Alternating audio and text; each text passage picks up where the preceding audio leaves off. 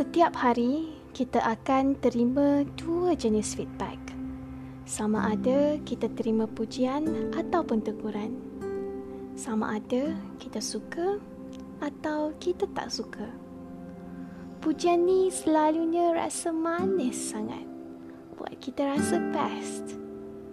Tapi perasan tak? Kadang-kadang makin banyak kita dipuji, kita mula rasa bangga diri. Rasa kagum dengan diri sendiri. Tanpa sedar, kita mula rasa sombong. Sampai kita rasa kita ni lagi bagus daripada orang lain sampai kita rasa kita layak dapat pujian ini.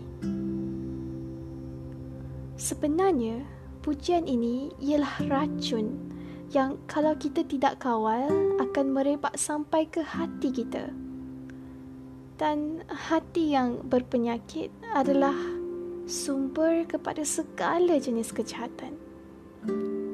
Macam mana kita nak rasa tenang kalau hati ini masih belum bebas daripada penghargaan manusia.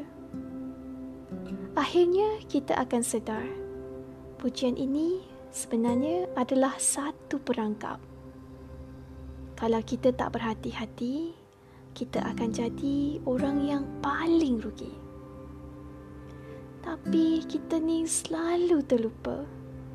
Selalu dahagakan pujian.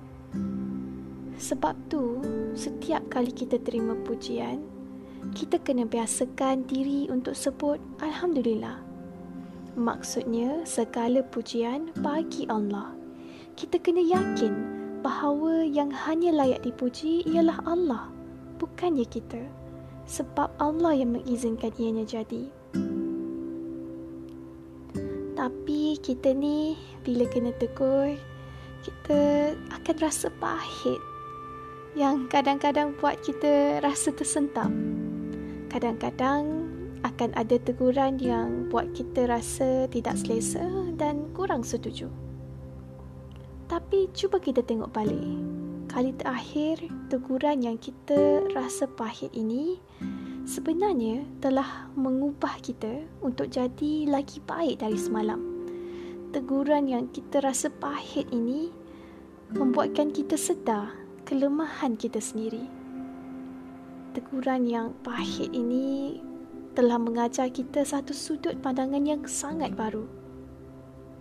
Cuba kira, berapa kali sepanjang hidup kita, kita rasa bersyukur atas teguran yang kita terima yang telah membantu kita jadi lagi matang dan sedar diri. Akhirnya, kita akan sedar teguran inilah madu yang sebenar. Tapi nak dapatkan madu yang sebenar, kita kena rela disengat lebah. Yang sakit sengatan itu sekejap saja, hanya di permulaan. Jadi, apa kata kita katakan pada diri sendiri, hari ini saya memilih untuk belajar sesuatu daripada setiap teguran. Saya memilih untuk melihat pujian sebagai racun dan saya memilih untuk melihat teguran sebagai madu. Saya memilih untuk rasa gembira menerima teguran supaya saya dapat latih diri menjadi orang yang bersifat merendah diri. InsyaAllah.